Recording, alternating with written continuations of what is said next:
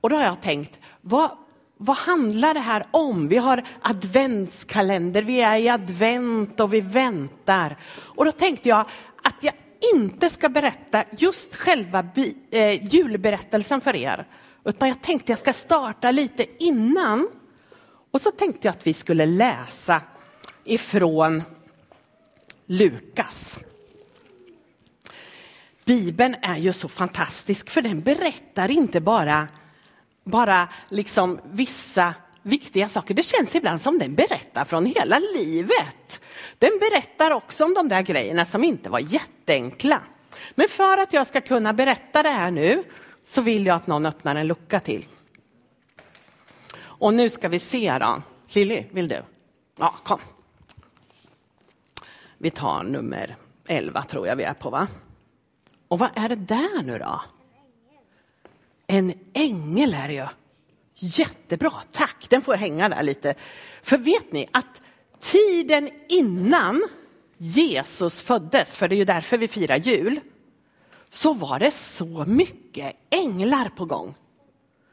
Det är som om de hade ett väldigt styr just då.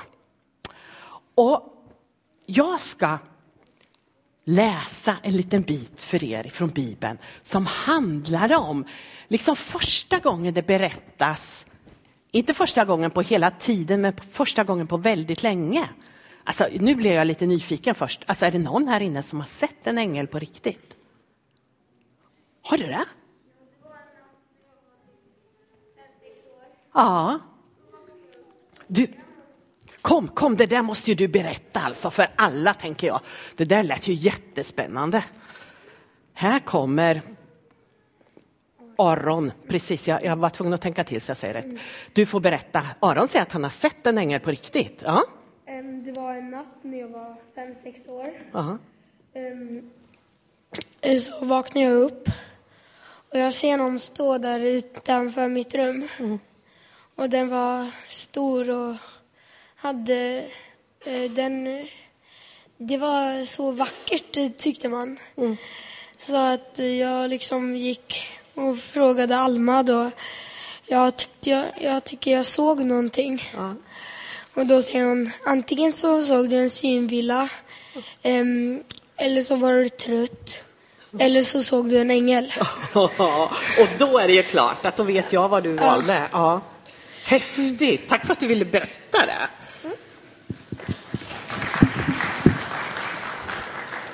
Ja, visst är det. Det är så att änglar finns på riktigt och när vi läser bibeltexterna så ser vi att i vissa tider och ibland är det som att de, de bara gillar att komma mer. Nu läser jag ifrån Lukas om en som heter Sakarias. Då står det så här, på den tiden då Herodes var kung i Judeen, det är kapitel 1 och vers 5, det ska jag säga till den som tolkar där också så att de hänger med, och om det är någon som vill läsa. På den tiden då Herodes var kung i Judeen fanns det i Abias prästavdelning en präst som hette Sakarias. Hans hustru var av Arons släkt och hette Elisabet. Sen hoppar jag lite då och berättar att de här står det att de, var, de gjorde rätt och att de hade ett problem. De hade inte fått några barn och de var ledsna över det. Och de var ganska gamla, så står det. Men nu berättas det att Sakarias, han skulle jobba. Han jobbar ju som präst och det hade blivit hans tur att gå in och tända på ett altare inne i templet. Det här var väldigt speciellt, för, för även om man var präst fick man inte göra det här så ofta. Det lottades om vem som skulle göra det. Och så går Sakarias in i templet och tänder det här. Och när han är där inne,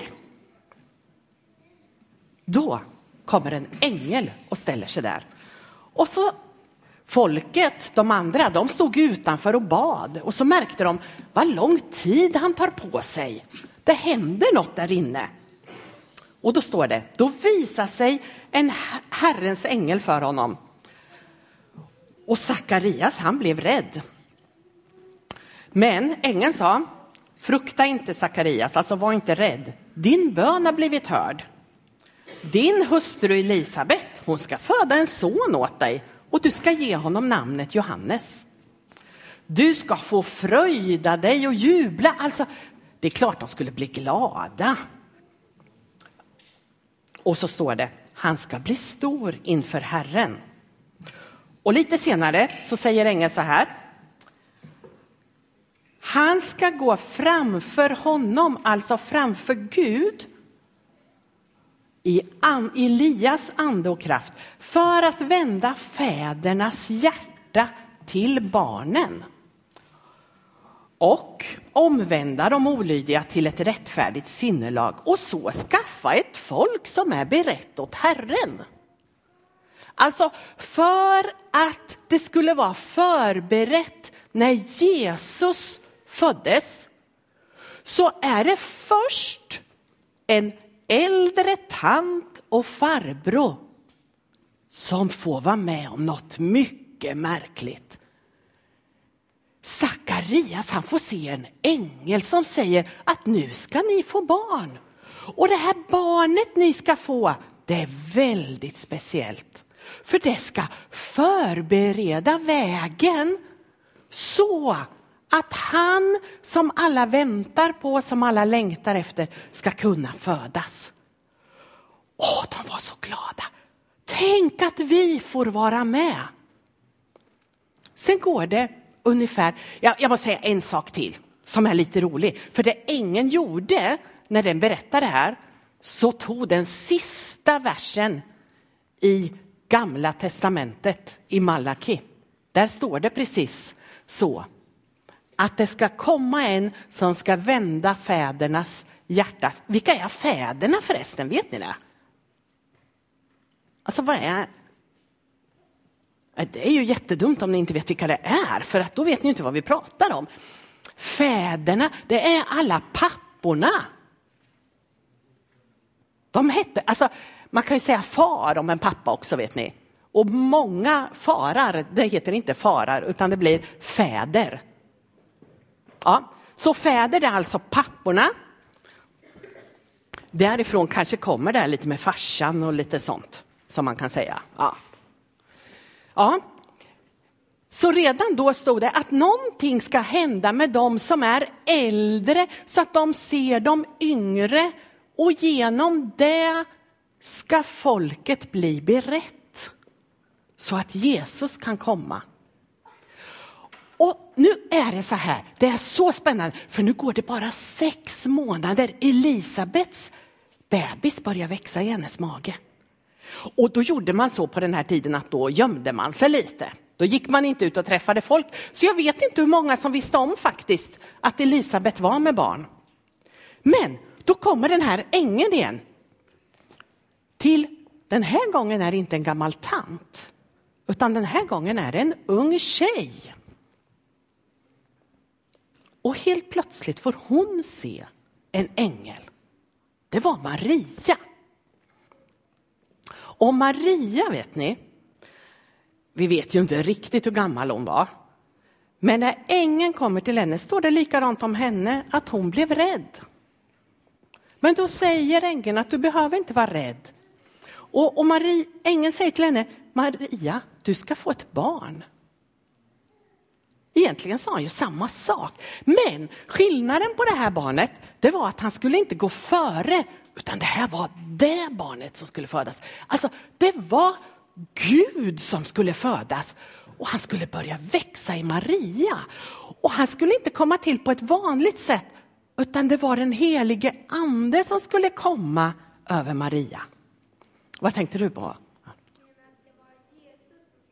Det var Jesus, du har helt rätt, det var Jesus som skulle födas.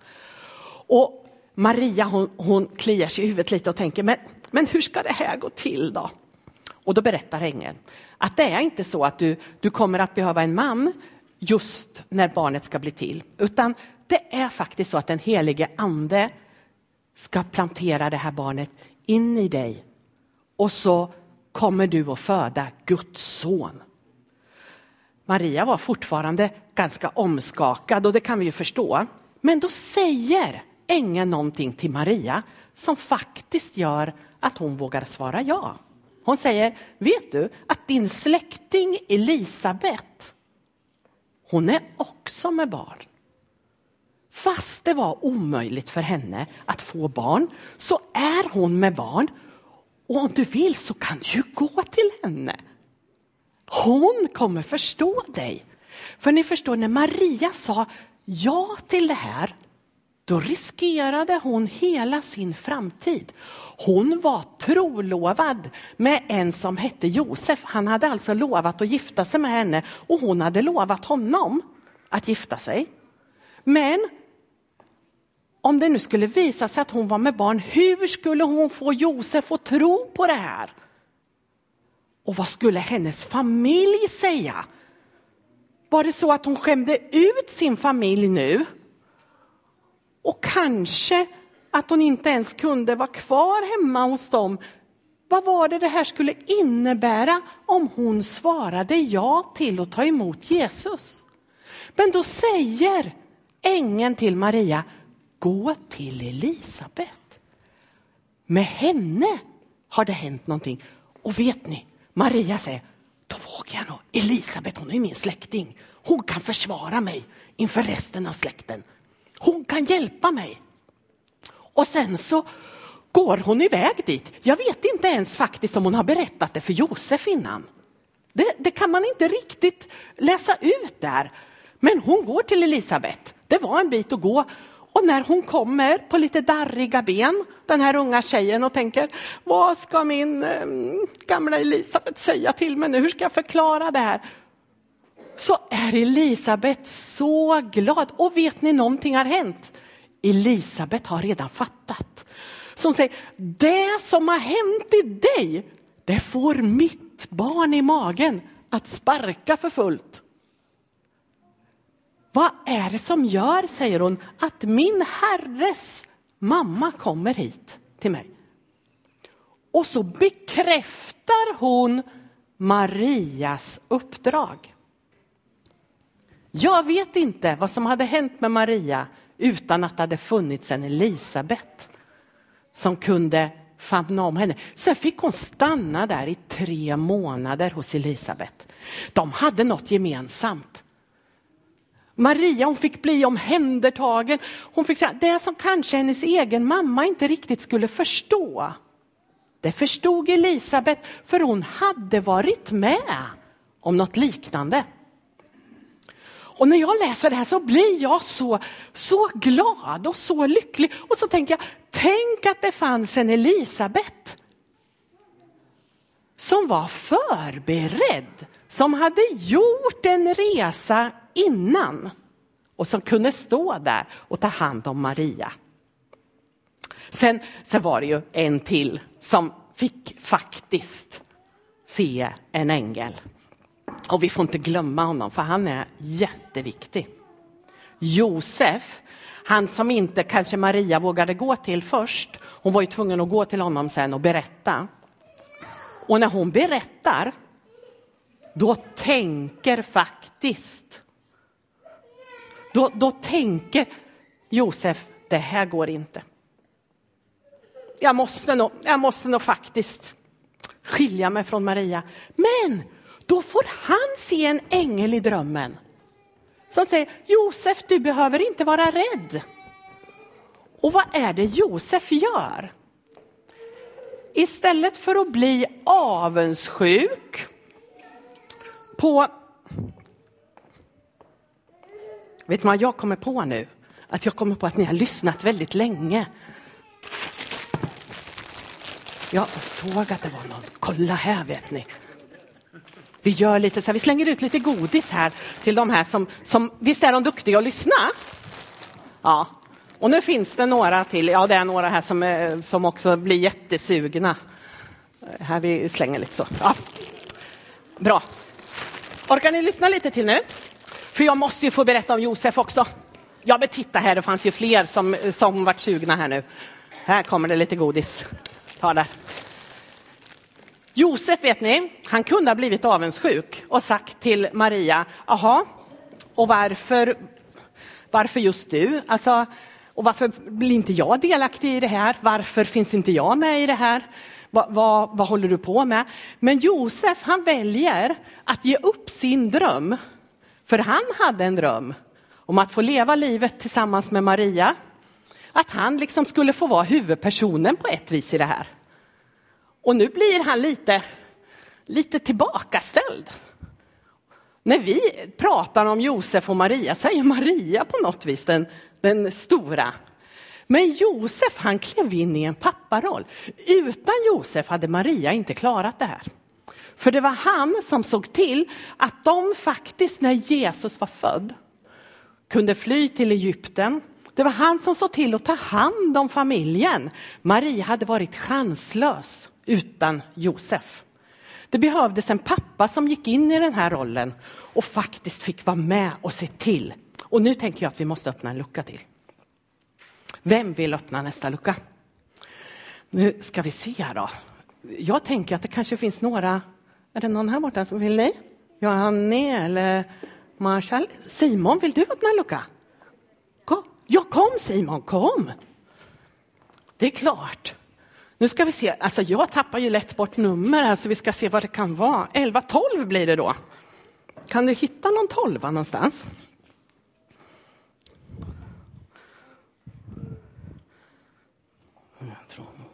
Där nere kanske? Mm, där ja! Ja, öppna den får vi se. vad ligger det där? Eh, du får nog trassla ut där lite. Kolla, kolla, vad är det för något?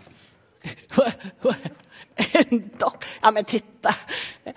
Allt det här hände ju faktiskt. Alla de där änglabesöken, allt det där för att ge plats till ett litet barn som skulle födas. Tack Simon.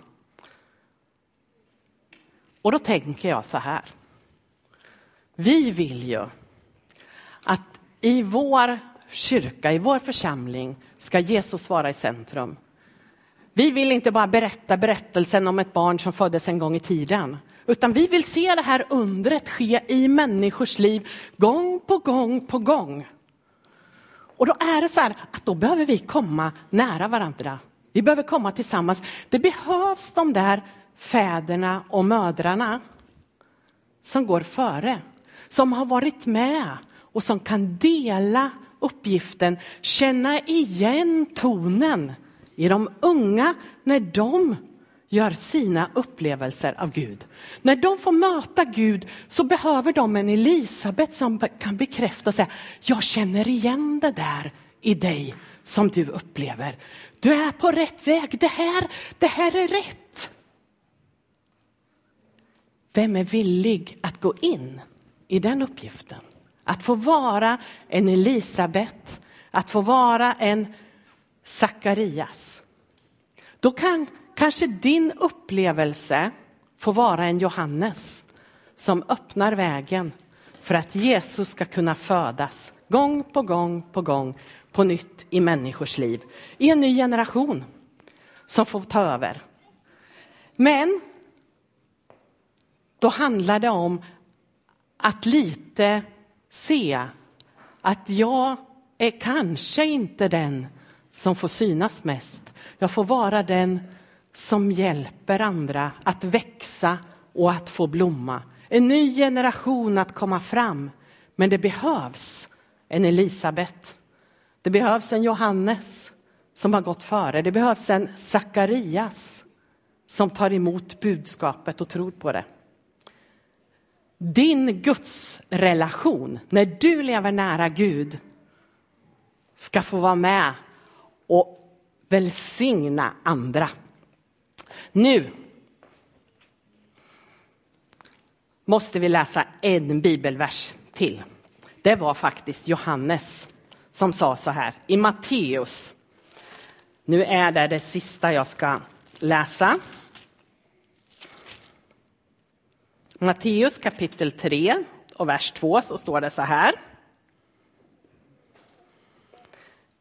Johannes säger omvänd er för himmelriket är nära. Och då, andra gånger så står det i Bibeln, Guds rike är redan här och nu. Ser ni det? Ja, Gud håller på och han verkar i oss. Jag brukar tänka på det där stallet. Kommer ni ihåg vad man brukar ha i stallet? Ja, vet ni något? Säg något. Vad sa du? Hö. Ja, och nu tänkte jag på stallet där Jesus föddes. Vad brukar, om, eh, har ni, brukar ni sätta fram en sån här krubba? Vad brukar finnas i den? Djur, ja. Mm.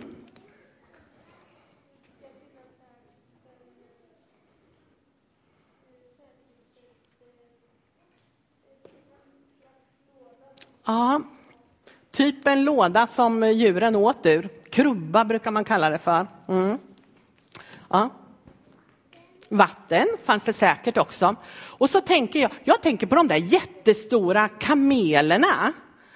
Jag är inte så säker på att de kom till stallet, men när vi ställer dem där så tänker jag att de symboliserade väldigt mycket rikedom. Fåren, som vi också ställer dit, de symboliserade någon som inte ägde nästan någonting. Men vet ni att runt Jesus och runt längtan efter honom som skulle komma, där möts man och där kommer man nära varandra. Och när vi längtar efter Jesus, då möts vi.